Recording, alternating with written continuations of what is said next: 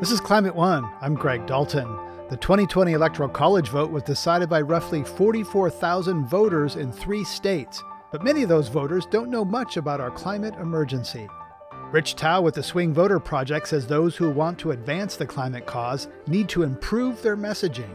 To find the people that I'm focus grouping, people at the tip of the spear electorally, and get a lot more of the messages that they need to hear about what still can be done and get those through to them. As the recent IPCC report showed, we need to make big changes now to stave off the worst possible future outcomes. The window for action is now. The best window for action in Washington is the next four to six months. After that, maybe in 10 years. And we don't have 10 years. How much do swing voters care about climate? Climate One's empowering conversations connect all aspects of the climate emergency. Since the 2020 election, Rich Thau has been hosting monthly panel discussions with swing voters in key swing states. His Swing Voter Project has been querying those who voted for Trump in 2016 and for Biden in 2020. Joining our conversation is journalist Andrew Freedman, who covers climate and energy for Axios.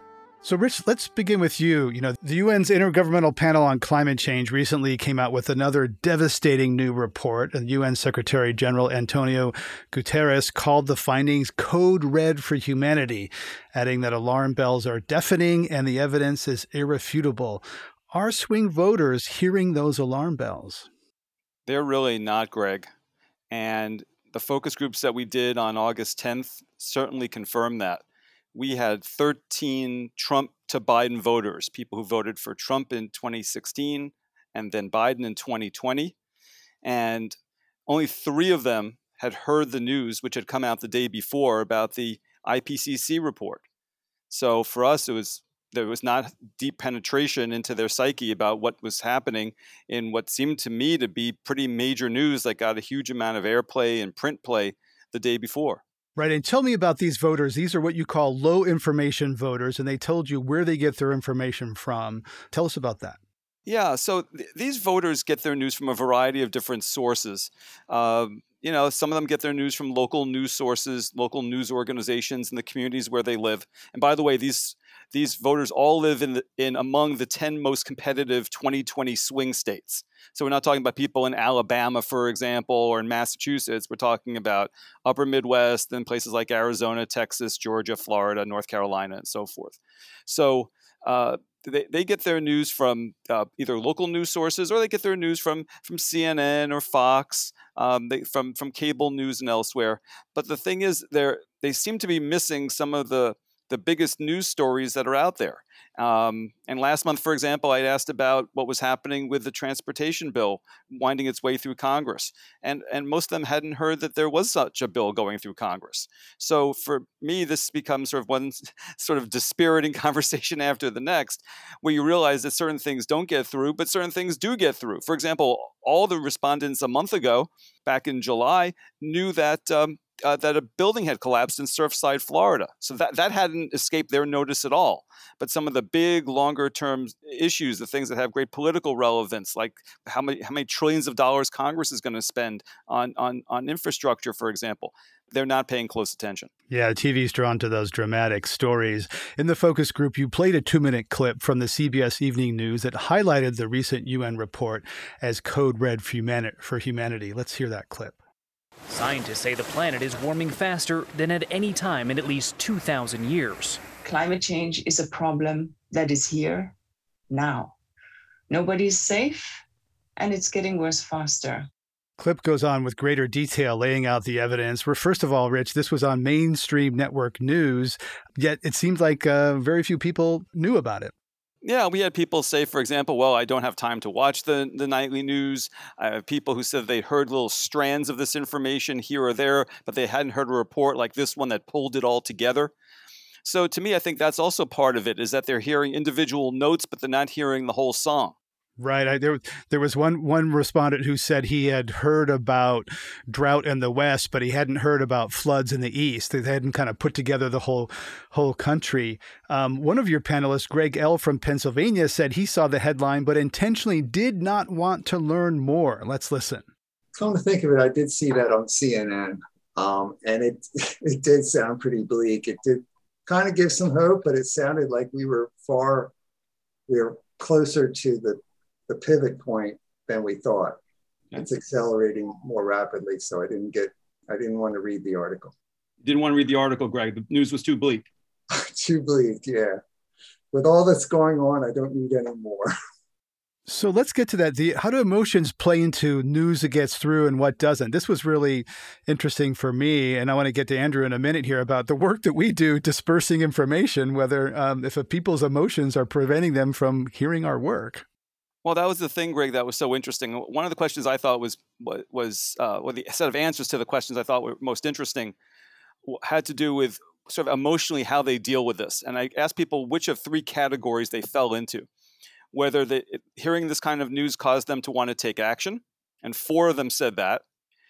Three of them said it immobilized them, that they just found it so overwhelming they couldn't react. And then six of them said they basically avoid it. So you got four out of 13 basically who are responding. And by the way, the way those people respond is to find plants they don't have to water as much in their garden, buy more sustainable products, not um, uh, buy things with palm oil, for example. This is those are the examples we heard, and, and, recycling, of course. Recycling always comes up as the way people contribute and try to, to deal with with climate change. So again, you look at the totality of what people do or say they do or are willing to do, and frankly, in my estimation, it doesn't add up to a whole lot. Andrew, I'd like to get you in here because this this is the moment where I question whether I have I'm doing the right job. You know, you put out uh, interesting articles on Axios that are are tagged one minute read or three minute read as a long one. How does this make you feel about you know the the information we're putting out as as media people? You know, I try not to think about it too much. Um, it's it's it's depressing. I think um, you know we climate reporters overall. I think are very aware of the emotional weight of this issue at this point. We feel it ourselves. Um, I communicate with a group of climate reporters. Um, some of us had kids around the same time, and all of us uh, started to think about the subject matter differently. Um, and we could no longer talk about 2030, 2040 projections and kind of separate that in our head. Suddenly it was when my kid is 10 or 12 or whatever and um, there really is an emotional weight of this. And this report came out. Every headline was, I wouldn't say alarmist in the sense that it was overly alarmist. It was matching the tenor of the science and it was conveying what the scientists were saying, which was essentially, you know, we have to press the brakes on this thing now, or we are in for potentially catastrophic impacts. And it actually read conservative to me. Uh, some of the language, if you actually read the report, you could see that the scientists were kind of holding back. If they were allowed to, they would have just you know used swear words during like half of that report. Um, I'm pretty convinced. Um, so, as somebody who communicates on this issue on a daily basis, I'm acutely aware that fear and alarm is immobilizing. Now, that doesn't mean I'm not going to tell people there's a category five hurricane coming towards them and it's scary. Um, it's more that we have to think about ways to communicate this issue in ways that make people feel at least like there's something to be done or that they know how to channel th- their emotions. So it's not my job as a journalist to tell somebody um, you need to call your congressman and you need to do this and this and this. That's not that's not what I do. But at the same time, it isn't my job to just scare the daylights out of somebody and leave them uh, despondent. Um, you know, the, the, there's somewhat of a middle ground there, and there were some headlines that were basically like you know it's it's just too late. And when you tell people well it's too late uh, to do much everybody just throws up their hands and and goes about their business. Um, and that's not really the case. We have choices of what we want to do now. We have choices in 10 years. We have choices in 20 years. We can let this go on as long as we want. I mean we have agency over this Right. I think about as someone who's smoked for 30 years, there's been damage done, but there can still be a lot of choices. You can get healthy and and uh, affect the future. We do have a lot of choices and and more power than perhaps we realize. Rich Thau, you know, I'm thinking about the building collapse in Florida is alarming. Why does that get through, but somehow the news that Andrew's talking about doesn't? Oh, wow. Maybe Andrew wants to take this question. Yeah, Andrew. Well, I mean, I, I think it's it, it, plays better on TV. But isn't weather porn and droughts and fires? That's great TV. It is, and um, but what happens with that? What happens with weather porn is that they send a reporter out. They'll stand next to a fire zone. Eh, they'll talk about how big the fire is, and then they'll toss it back to the anchor. They don't make the connection to climate, um, not explicitly. Um, maybe they they will be more and more, but still on network evening news, um, you know, watchdog groups that that look at this say those connections still aren't being made. So that the weather porn aspect very much, you know, allows it to rocket up the the, the top story but a, a, building that just randomly collapses and you have surveillance video and you have people desperately searching um, and the question of will other buildings do the same in the same region? I mean that's just it, it, it's just a story that just seems more like something that's designed to capture the human imagination a little bit more than oh my god there's disasters all over the world and they're increasing and you know. Right i think there's a you know um, academics talk about agency what can i do about it? And uh, you could choose not to live on a in a waterfront condo in, in florida for example. And uh, we have michael q a swing voter from dallas texas and here's his reaction about his feeling of agency or lack of agency. Should we take federal government money and, and put it towards uh, how are you going to stop a tornado? How are you going to stop a hurricane? You know, you guys were talking about trying to should we put federal money towards averting those disasters and avoiding them? I didn't raise my hand because I don't know how you're going to stop a tornado. I don't know how you're going to stop Katrina. I don't know how you're going to stop wildfires. I mean, just because you throw money on at it, that's that's a natural disaster. You know, it just happens. Rich, let's get your take on that feeling of kind of helplessness there that that uh, that Michael's expressing, and how, how that relates to what you hear from these swing voters. Yeah, I, I didn't interpret that as much about helplessness, although that's clearly part of what he's saying. It was also a, a sense that we don't want to waste government money trying to stop something that's going to happen anyway. And there's certainly, I think, with people whose politics lean at least a little bit right, and certainly among people who are further right, there's just a sense that this is sort of a left-wing government boondoggle.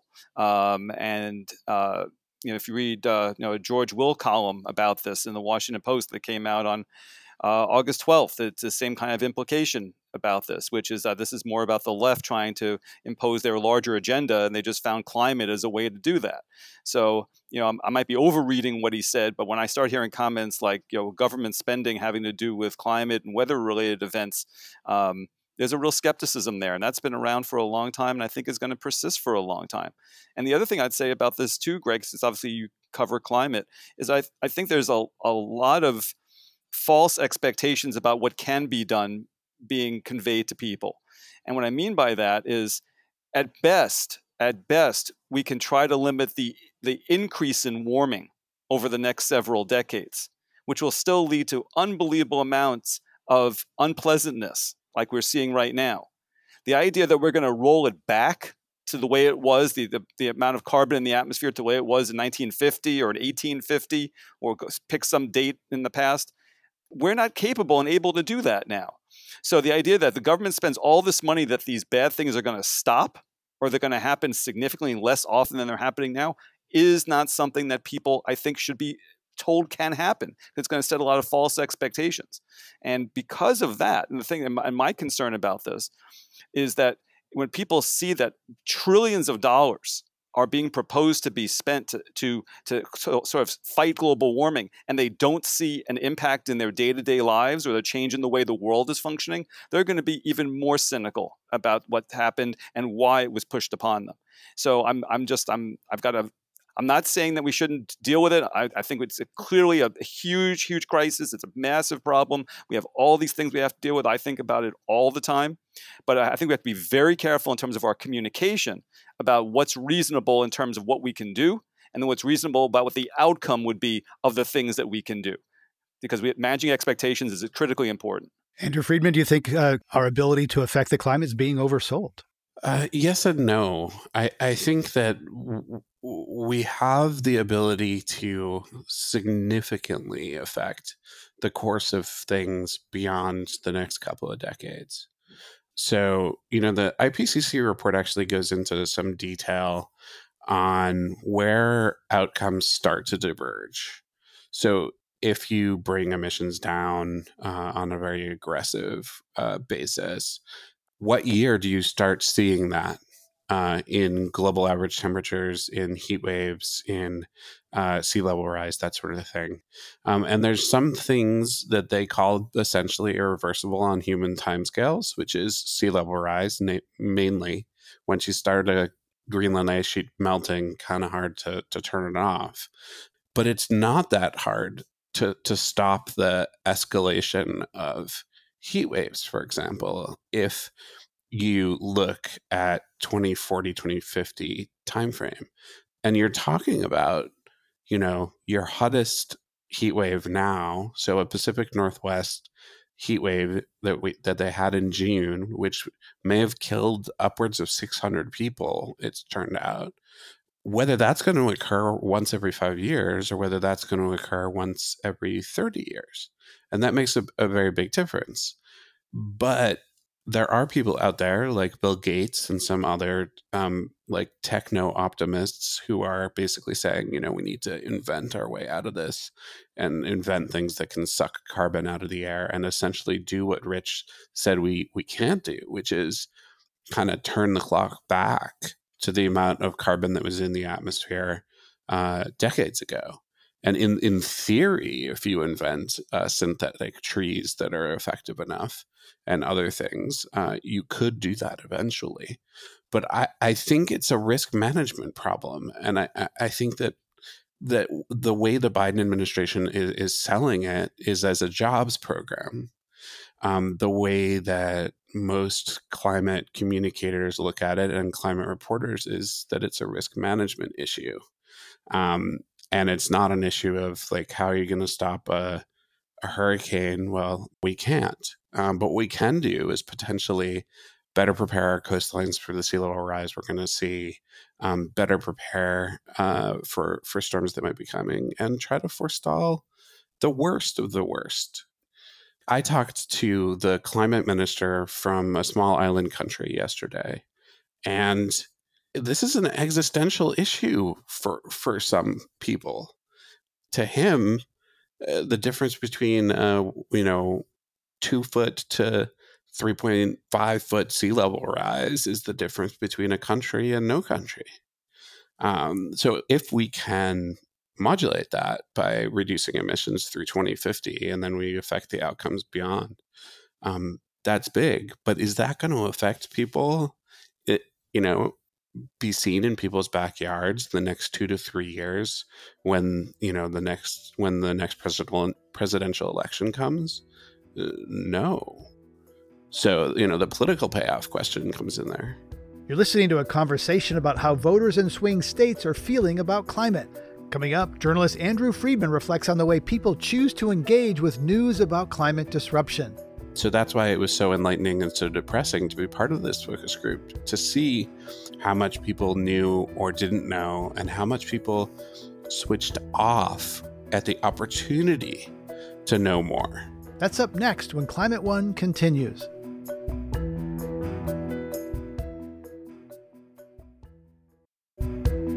We're talking with Rich Thau of the Swing Voter Project and Axios climate reporter Andrew Freedman about the climate views of swing voters during the lull between election cycles.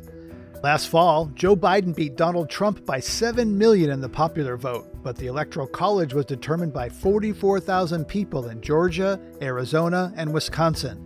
I asked Rich Thau to explain the insights his Swing Voter Project has offered about the people that play this outsized role in our national politics. These are the folks we're talking to every month, the people in those states and the other seven states that were close uh, in the last election. And uh, every month we try to find out where they stand on, on leading issues. And what I can tell you about them is that um, they pay close attention to some things, as we talked about. They pay much less attention to other things. They soured on Donald Trump, uh, having voted for him at various points in the last four and a half years. Some soured on him very early. Some waited until the pandemic to sour on him. Um, but they all had their reasons. And many of them voted for Joe Biden because they just wanted to see things calm down in the country. When I asked them what emotion they feel when they see Biden on TV, it's it's calm, it's uh, reassured. Um, that, that's that's what a number of them say that they the emotion they feel, and and they uh, really don't want Trump back. They they don't have much use for him. Uh, this month, for the first time since I started asking the question in January, I, I asked them how many of you regret having voted for Biden, and out of the 13, two told me they regretted it and that they would take Trump back if Trump were running against Biden again. But th- that almost every month it's unanimous or just one person dissenting that they would stick with Biden and not vote for Trump again. Andrew, you write the Daily Axios generate along with Ben Geman. You noted recently, a quote, the, the Biden White House is viewing rising gasoline prices as a source of potential political peril to the point where they're encouraging OPEC plus to pump more oil, even though that's at odds with their climate policy. There was a very awkward moment where White House Press Secretary Jen Psaki was trying to square that and say that we need more oil while we're trying to get off of it. You know, so at the same time, time that's you know we're hearing from from Rich that this you know people don't think that much about this. What's going on with the politics of that? You know, the politics of that issue is really fascinating because really what they're worried about is they're worried about inflation, and they're they're they're seeing uh, the Republican argument on the economy start to stick in congressional districts and they're seeing uh, swing district Democrats realized what the polling is and what they're facing. And it, one of them, one very important uh, Democrat, uh, recently decided to bow out of their race in uh, Wisconsin. And on the gas price issue, you know, it, it, it's fascinating because they're out there talking about, you know, a, getting to 50% EV target by 2030 uh, getting uh, net zero emissions by 2050. We're going to the Glasgow summit, and they're trying to show uh, progress by passing both of these infrastructure packages. But at the same time, they recognize that the one price that people encounter on a daily basis is the price of gas. So they see it going up and they often blame the occupant of the office, uh, whoever it is even though the US president has almost nothing that they can do about the price of gas. So, I mean, the one thing they can do is release everything in the in the SPRO, in the Strategic Petroleum Reserve, which is ridiculously pronounced SPRO. It, it, it's you had Trump who eventually negotiated by getting on the phone with the Saudi king and you have Biden, who uh, recently had his national security advisor issue a kind of a broadside memo saying, you know, what OPEC Plus has agreed to is just not enough.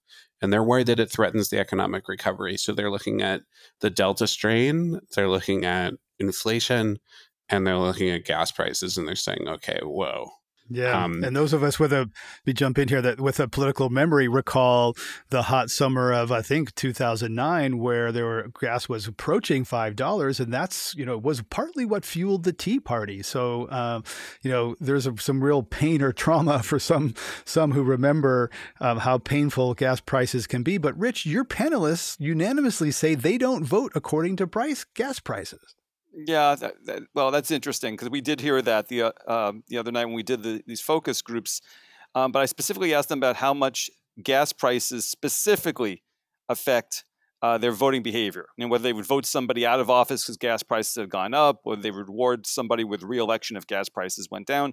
And they all looked at me like I was crazy and said no. But I will tell you, in prior months, people have told me they're concerned about inflation generally. So you have to think about to to Andrew's point. You know, this is part of a larger narrative. It's not just the cost of one product; it's the cost of that and everything else. I mean, if gas prices go up and everything else goes down, yeah, not a big concern. But if it's gas and milk and rent, and you go down the list of things that people spend a lot of money on, you, you're you're talking about a real problem there. I'd like to play another clip of a question from Rich Thau during the focus group and an answer that stood out to me in light of the recent trillion dollar infrastructure deal.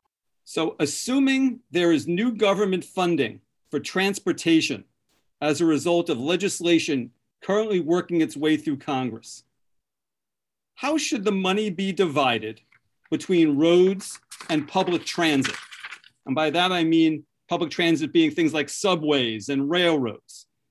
You think it should be divided 50 50 between roads and transit? Or do you think it should be skewed in one direction or the other? How many of you think it should be 50 50? None of you. I'll say. So all seven of you are telling me that the, that the, money should go more toward roads than to transit. Okay. Akeem, why should it go to why should it go to roads? Wow. This is actually something that I've never had to ponder. Um, I just think of roads being um, um, more freedom, more more you doing what you want to do.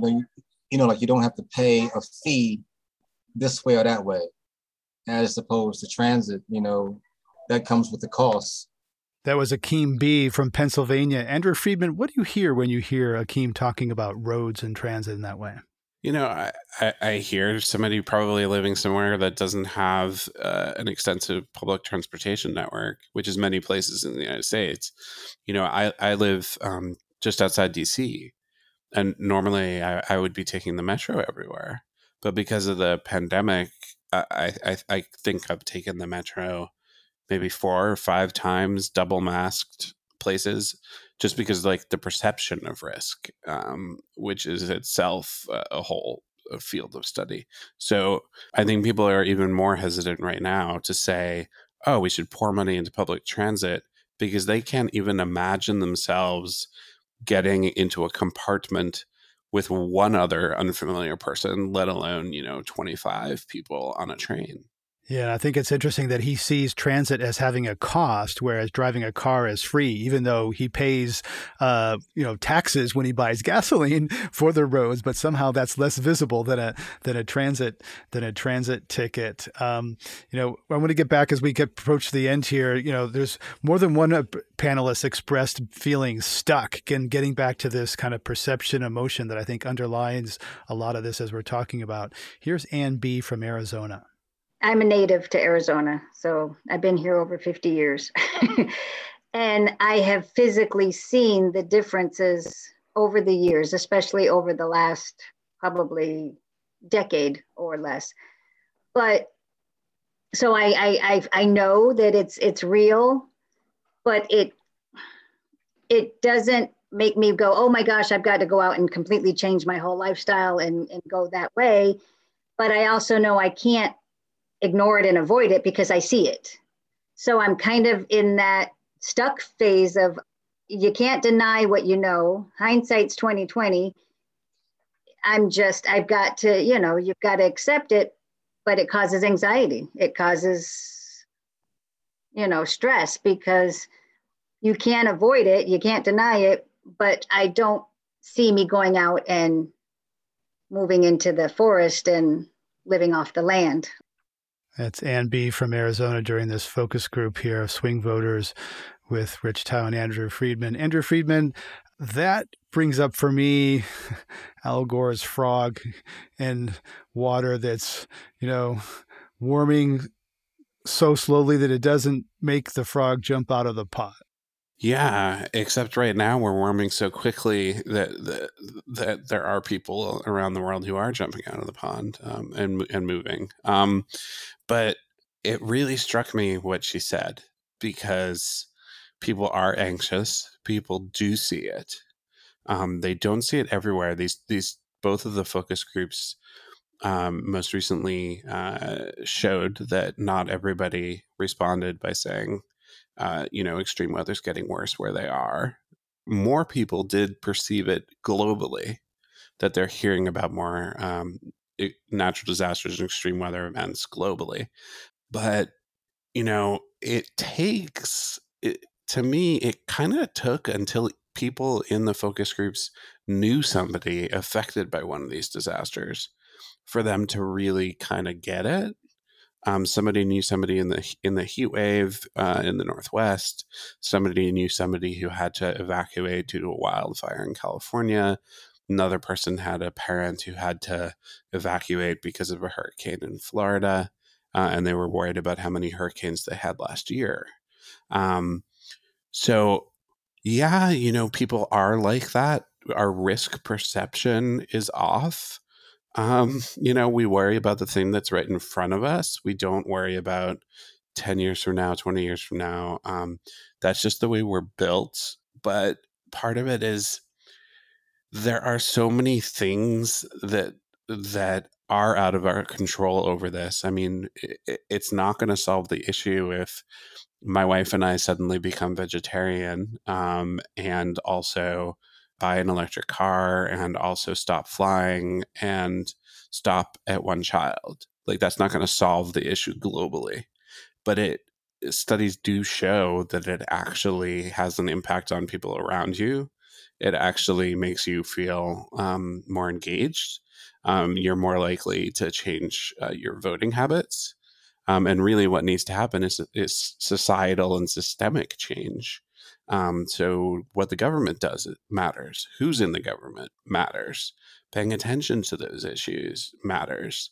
So that's why it was so enlightening and so depressing to be part of this focus group to see how much people knew or didn't know and how much people switched off at the opportunity to know more because it, it, it scared them or was depressing. Now I get it. There's a pandemic there's crime, there's inflation, there's a lot of bad stuff going on right now.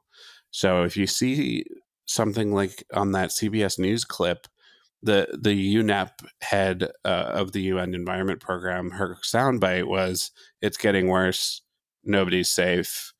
Uh, you're welcome." You know, when really she should be saying, "We have the chance to turn it around. We have all these opportunities to turn it around." Um, this is what we could be doing right now. Uh, let's go do this. So much is writing on what action happens now. And I think any climate activist and any person with a memory of what's happened on the climate issue over the last 20 years will tell you the window for action is now. The best window for action in Washington is the next four to six months after that, maybe in 10 years. And we don't have 10 years. Which gets to the, as we wrap up here, the point of, you know, can our democracy solve this? You know, what Washington Governor Jay Inslee billed himself as the climate candidate, and his candidacy, along with Tom Steyer's, faded pretty fast. So I'd like to ask you both as we wrap up here, you know, do you think our democracy is up to the task based on what we're learning about these swing voters that have such a, a key role, or does the system need to be i don't know say revolution is maybe too strong but dramatically disrupted in some way? You know can can democracy solve I, don't even like to say solve because as rich said earlier it's, it's it's already there's there's you know there's going to be rising temperatures no matter what we do. We're not going to solve this. But can democracy get the job done? Rich Thau. Well what i'd say greg is that i think that the people who are trying to advance this agenda, and obviously setting aside the White House, but people outside of the White House, I think have a unique opportunity that they have yet to seize. And that is to find the people that I'm focus grouping, people at the tip of the spear electorally, they're all knowable. We know which counties they're in. We could do a pretty great job if you wanted to do some data mining to figure out basically exactly who they are and where they live. Is to get a lot more of the messages that they need to hear about what still can be done and get those through to them. And I'm not just talking about running ads on network TV that are watched by people who are 75 and older. I'm talking about going where people are themselves, watching the media, getting their news either local news, online news, whatever it happens to be, Facebook. A number of these people get their news that way, and and making sure that that at least two or three key messages that would drive the political conversation are are seen and to whatever degree they can be internalized. But right now, this entire conversation is happening where there's a huge gap between what Biden is saying and what these people are hearing. And I think as long as that gap persists, there's not going to be the political will to do a lot of this stuff. They're going to be vulnerable to exactly what Andrew said, which is the charge of it's going to be too expensive or it's going to be ineffective and why are we bothering? It's hopeless. Whatever. All the negative messaging is going to get in the way. Andrew, we got about one minute. Your last word can democracy get the job done? I mean, there's all these questions about the future of American democracy right now and how stable we really are. Um, I, I, think yes, I, I, agree with Rich. I, I think that these focus groups really showed when you ask the question, what does Biden want to do on climate change? Maybe one person has a fuzzy description in each focus group. Does Biden support or oppose the Green New Deal? Now, keep in mind, the Green New Deal is not even a bill in Congress. It's it's it's systemic change and it's a proposal, and Biden opposes it. These people do not know that. There are Republicans out there running ads saying the Democrats want to implement this radical new deal that's going to come and, you know, take away your meat, you know, like take your steak away.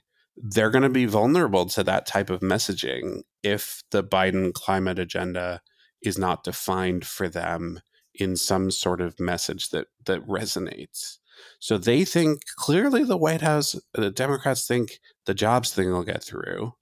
Um, I don't know that that's correct. I, I think that there are other messaging needs, and there are outside groups that need to be doing what Rich said they need to be doing.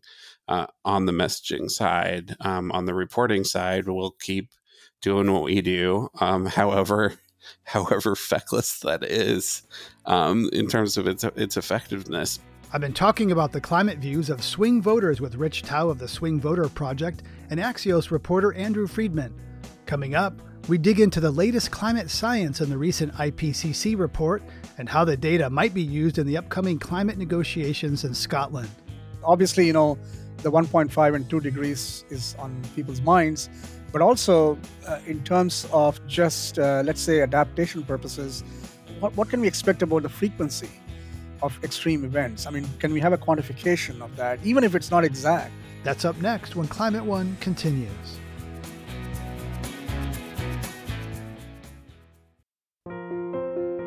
In early August, the Intergovernmental Panel on Climate Change released a report unequivocally connecting global warming and extreme weather to human driven greenhouse gas emissions and warning of much more dramatic climate futures if we don't change course soon. Ram Ramaswamy is director of NOAA's Geophysical Fluid Dynamics Laboratory and professor of atmospheric and oceanic sciences at Princeton. Since 1992, he's been involved in writing and editing these IPCC assessment reports He's a review editor of the most recent report. About a decade ago, Bill McKibben wrote an article in Rolling Stone titled Global Warming's Terrifying New Math that earned a lot of attention and introduced the concept of a carbon budget into the national conversation.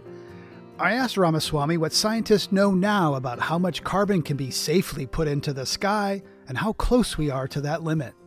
Coming, you know, a decade later, uh, we certainly know a lot more about uh, both the energy part of the story uh, how much is going out how much is not going out uh, and where is it going where is the excess energy going.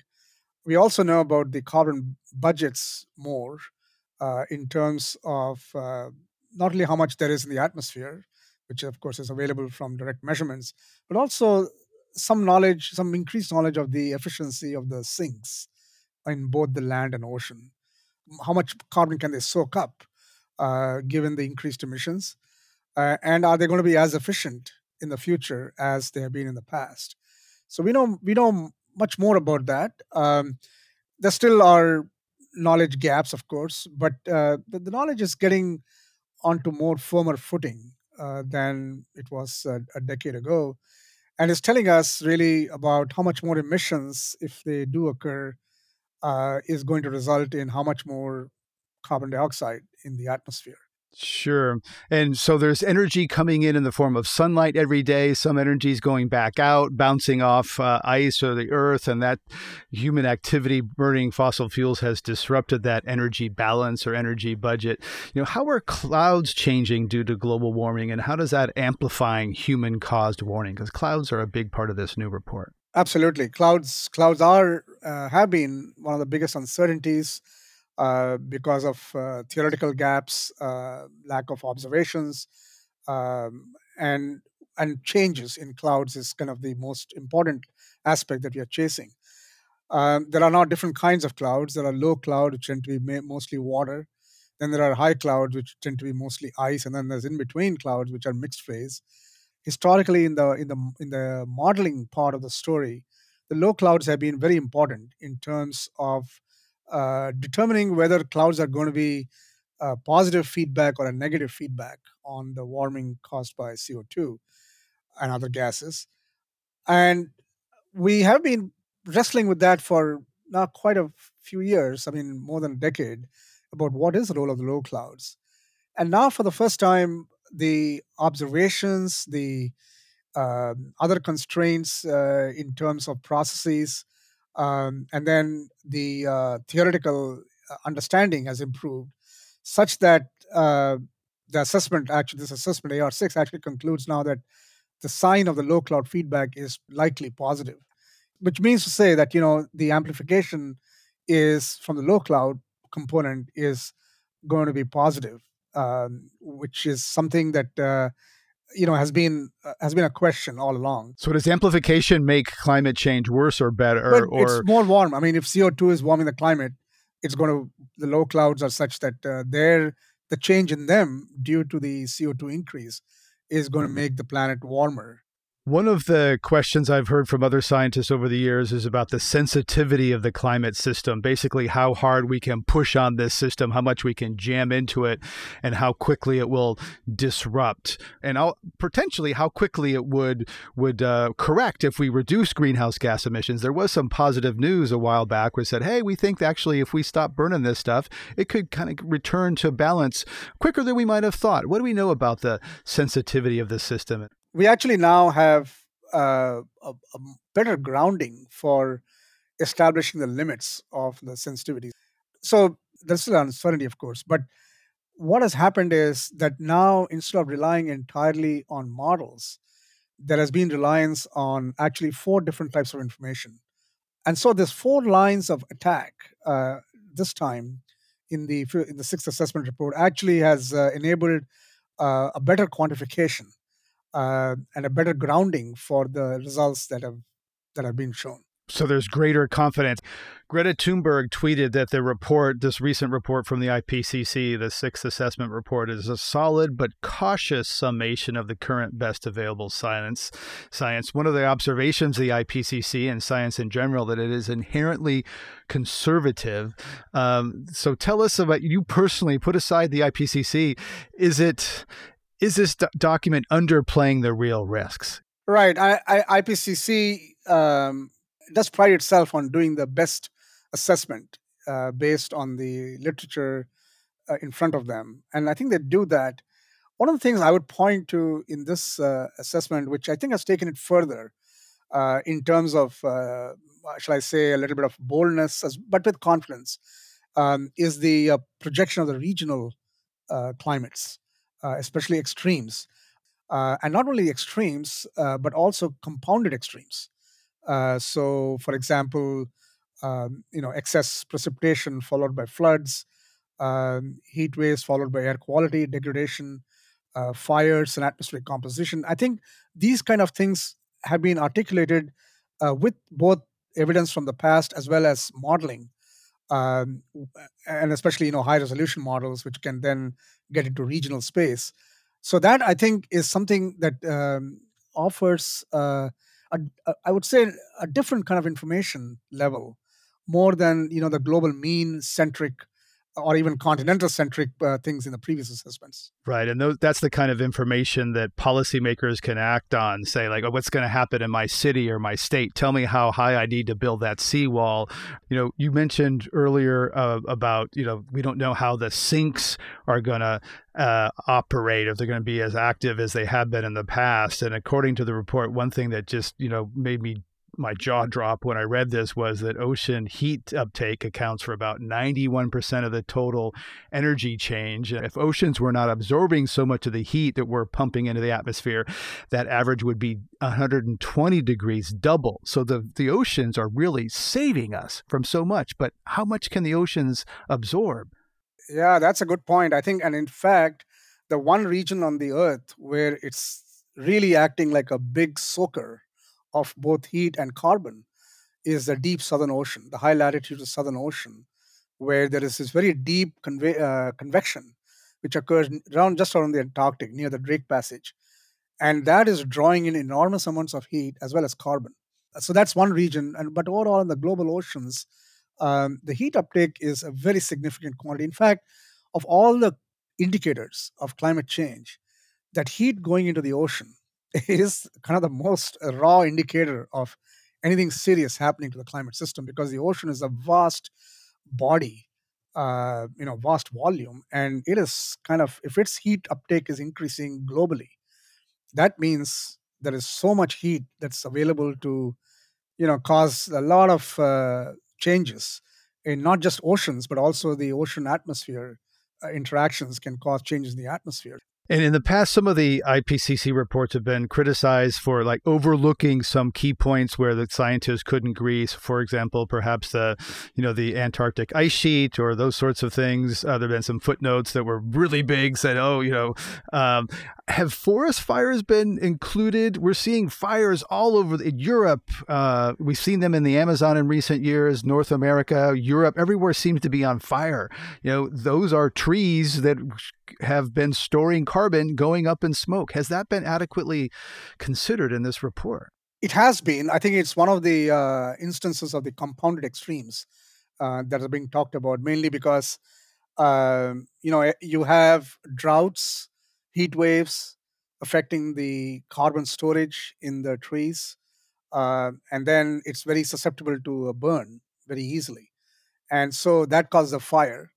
Uh, so they they are being accounted for. I think the one thing with the fires is uh, we um, have to still get the uh, the the fuel the, the what what's the carbon fuel in the tree in the vegetation um, in a more detailed manner. Uh, you know, because I think that's one area where we tended not to look at very closely and and do the budgets so that is an area that requires budgeting so that you can find out how much carbon is getting stored. This is particularly true in Alaska, for example, where the carbon uh, has has been stored, and then Alaska has been getting to record high summer temperatures, and so that is really proving to be a very easy ground for uh, the burning of forests. Uh, so there are some observations that we can uh, bank upon. Uh, the models need some significant improvement in that regard. Ram Ramaswamy is director of NOAA's Geophysical Fluid Dynamics Laboratory and professor of atmospheric and oceanic sciences at Princeton. He's been involved in the IPCC for a long time and is review editor of a chapter of the most recent report. Uh, professor, how do you hope that this information will play into COP26, the upcoming climate summit in Glasgow, where the world will come together to move forward on the Paris Climate Agreement? Great question. I, I, I think it's going to play a very significant uh, role. It will be very visible.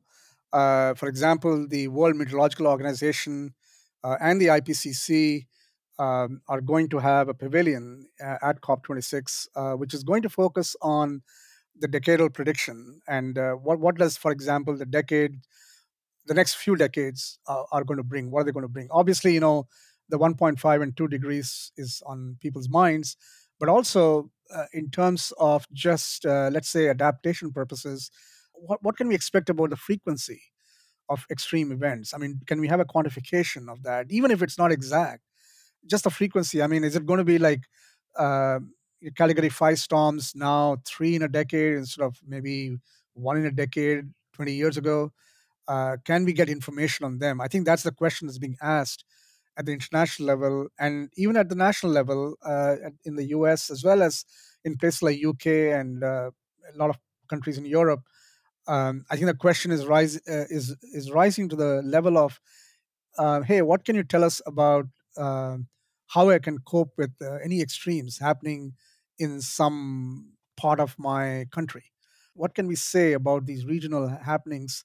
Um, and it's not just the frequency of occurrence, but also the spatial extent. Uh, you know, for example, are hurricanes now going more poleward? Uh, are they going more towards landfalling? What happens if they hit land? So, how often do they hit land? Uh, and then there are other things like you know what I would call very uh, on a more local, on a very much more local scale, are things like tornadoes and uh, severe storms like in the Midwest. So there are lots of questions that you know uh, people who are making decisions are asking, and this would be a focus, I think, heavily uh, in the COP and on how well the scientific community as well as the impacts community, how how well can they give us information on these uh, regional extremes, uh, you know, such that there can be adaptation measures uh, put in place for them we're sitting here talking about this. It's all pretty dark, and some people have said, "Yeah, this report tells us what we already knew." You know how how, how kind of how screwed we are. Any any bright points in this? Um, yeah, I don't think it's it's dark. I think there is more information coming along. I mean, it's uh, information coming along as best as uh, human minds can uh, build it up and assimilate it. Uh, so it there are some, I think, early alerts kind of thing coming along. So uh, it's like you know early early information is a good thing to have up our sleeve uh, to adapt to. Uh, if if politicians I mean, and governments, early information is useful if if humans and politicians respond to it, but uh, we haven't listened to the scientists for a couple of decades. Right, and you know, as the uh, as the sort of uh, system gets uh, more and more into a phase where the the forcing becomes very strong and overcomes uh, internal variability to get you a stronger signal I think some of the things are maybe getting maybe able to forecast them better than before. The thing that um, we are we are kind of getting from uh, the impacts people and climate risk people is this early information also helps to decide helps them to decide um, how to cast investments. And the earlier you know the investment bodies have this information, whether it's nations or you know private sector. Um, they feel that that's very useful for them to get this information. Of, of course, the information has to be accurate, but I think that is kind of a way where communities are coping, are learning, are, are planning strategies on how to how to deal with this uh, information that comes in early. Professor Ramaswamy, thank you for sharing your uh, your insights on the new science, on the latest science, with our Climate One audience. Thank you, Greg, and thanks to Climate One. On this Climate One, we've been talking about the latest IPCC report and the climate views of swing voters. To hear more Climate One conversations, subscribe to our podcast on Apple, Spotify, or wherever you get your pods. Talking about climate can be awkward or depressing or difficult. Please help us get people talking more about climate by giving us a rating or review. It really does help advance and open up the climate conversation. Brad Marshland is our senior producer. Ariana Brocious is our producer and audio editor. Our audio engineer is Arnav Gupta. Our team also includes Steve Fox, Kelly Pennington, and Tyler Reed. Gloria Duffy is CEO of the Commonwealth Club of California, the nonprofit and nonpartisan forum where our program originates. I'm Greg Dalton.